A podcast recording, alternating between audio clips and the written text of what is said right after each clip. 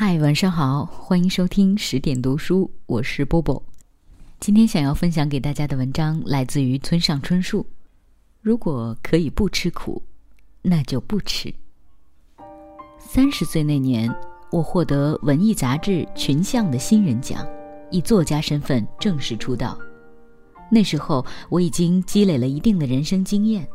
虽然谈不上多么丰富，却与普通人或者说常人有些不同的意趣。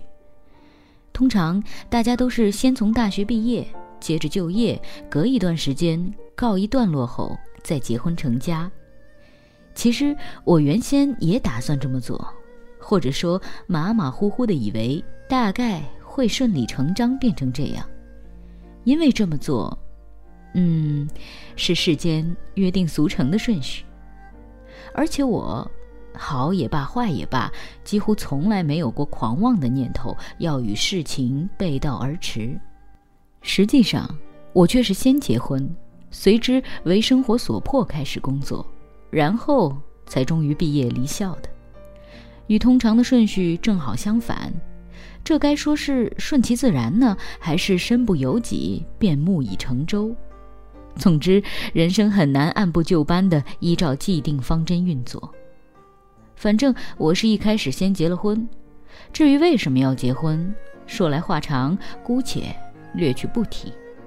又讨厌进公司就职，至于为什么讨厌就职，这也说来话长，姑且略去不提。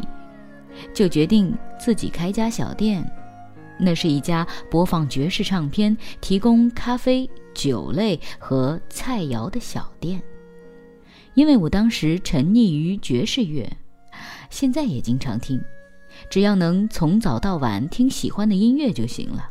就是出于这个非常单纯、某种意义上颇有些草率的想法，我还没毕业便结了婚，当然不会有什么资金。于是和太太两个人在三年里同时打了好几份工，总之是拼命攒钱，然后再四处举债，就这样用东拼西凑来的钱，在国分寺车站南口开了一家小店。那是一九七四年的事儿。值得庆幸的是，那时候年轻人开店不像现在这样耗费巨资。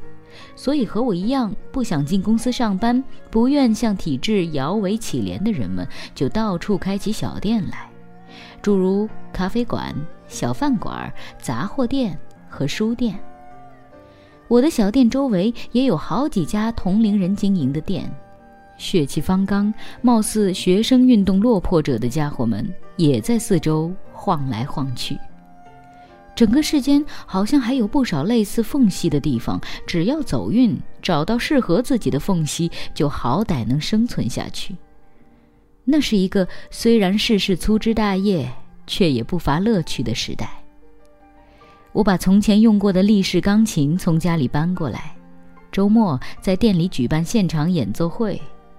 武藏野一带住着许多爵士乐手，尽管演出费低廉，大家却好像总是快快活活地赶来表演。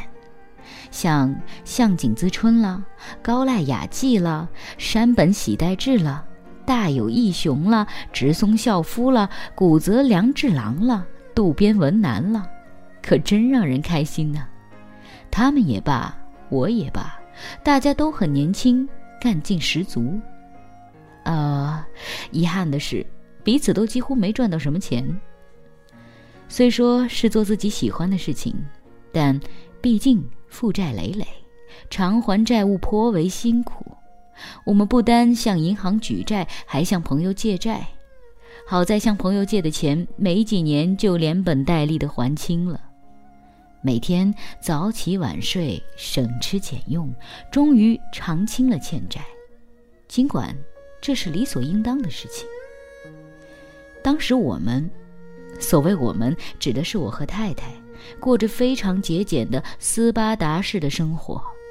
家里既没有电视，也没有收音机，甚至连一只闹钟都没有，也几乎没有取暖设施。寒夜里，只好紧紧搂着家里养的几只猫咪睡觉，猫咪们也使劲往我们身上贴过来。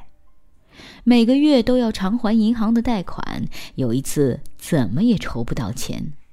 夫妻俩低着头走在深夜的路上，拾到过掉在地上的皱巴巴的钞票，不知该说是共识性原理，还是某种冥冥中的指引。那偏巧就是我们需要的金额。第二天再还不上贷款的话，银行就会拒绝承兑了，简直是捡回了一条小命。我的人生路上不知何故经常发生这种不可思议的事。本来这笔钱应该上交给警察，可那时我压根儿就没有力气说漂亮话。对不起了，事到如今再来道歉也无济于事。呃，我愿意。以其他方式尽可能的返还给社会。我无意在这里倾吐委屈，总之是想说，在二十多岁的时候，我一直生活的十分艰辛。当然，世上际遇更惨的人不计其数，在他们看来，我的境遇恐怕只能算小菜一碟。哼，这哪里算得上什么艰辛？我觉得这种说法也没错，但一归一，二归二。对我而言，这已经足够艰辛了，就是这么回事儿。然而也很快乐，这同样是不争的事实。我们年轻又非常健康，最主要的是可以整天听自己喜欢的音乐。店铺虽小，却也算是一国之君，一城之主。无需挤在满员电车里行色匆匆地赶去上班，也无需出席枯燥无聊的会议，更不必冲着令人生厌的老板点头哈腰，还能结识形形色色的有趣的人、兴味盎然的人。还有一点十分重要，我在这段时间里完成了社会学习。说社会学习似乎太直白，显得傻气。总之，就是长大成人了。好几次差点头撞南墙，却在千钧一发之际全身而退。也曾遇到过污言秽语，遭人使坏，闹得满腹怨气。当时仅仅因为是做酒水生意的，就会无端的受到社会歧视，不单得残酷的驱使肉体，还得事事沉默忍耐，有时还得把醉酒闹事的酒鬼踢出店门外。狂风袭来时，只能缩起脑袋硬扛。总之，别无所求，一心只想把小店撑下去，慢慢还清欠债。不过，总算心无旁骛地度过了这段艰苦岁月，而且没有遭受重创，好歹得以保全性命，来到了稍稍开阔平坦一些的场所。略作喘息之后，我环顾四周。只见眼前展现出一片从未见过的全新风景，风景中站着一个全新的自己。简而言之，就是这样。回过神来，我多少变得比以前坚强了一些，似乎多少，嗯，不过是一星半点，也增长了一些智慧。我丝毫没有奉劝诸位人生路上要尽量多吃苦头的意思。老实说，我觉得，假如不吃苦头就能蒙混过关，当然是不吃更好。毫无疑问，吃苦受难绝不是乐事一桩，只怕还有人因此一蹶不振，再也无法重整旗鼓。不过，假如您此时此刻刚好陷入了困境，正饱受折磨，那么我很想告诉您，尽管眼下十分艰难，可日后这段经历说不定。就会开花结果。也不知道这话能否成为慰藉，不过，请您这样换位思考，奋力前行。好了，各位，今天这篇文章就为大家分享到这里，选自于村上春树的书《我的职业是小说家》。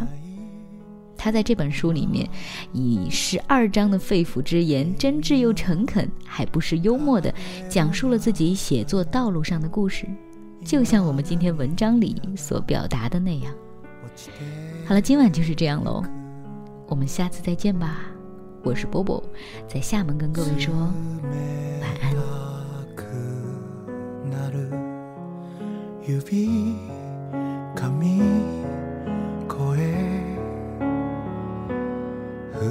り暮らしてきた香りさ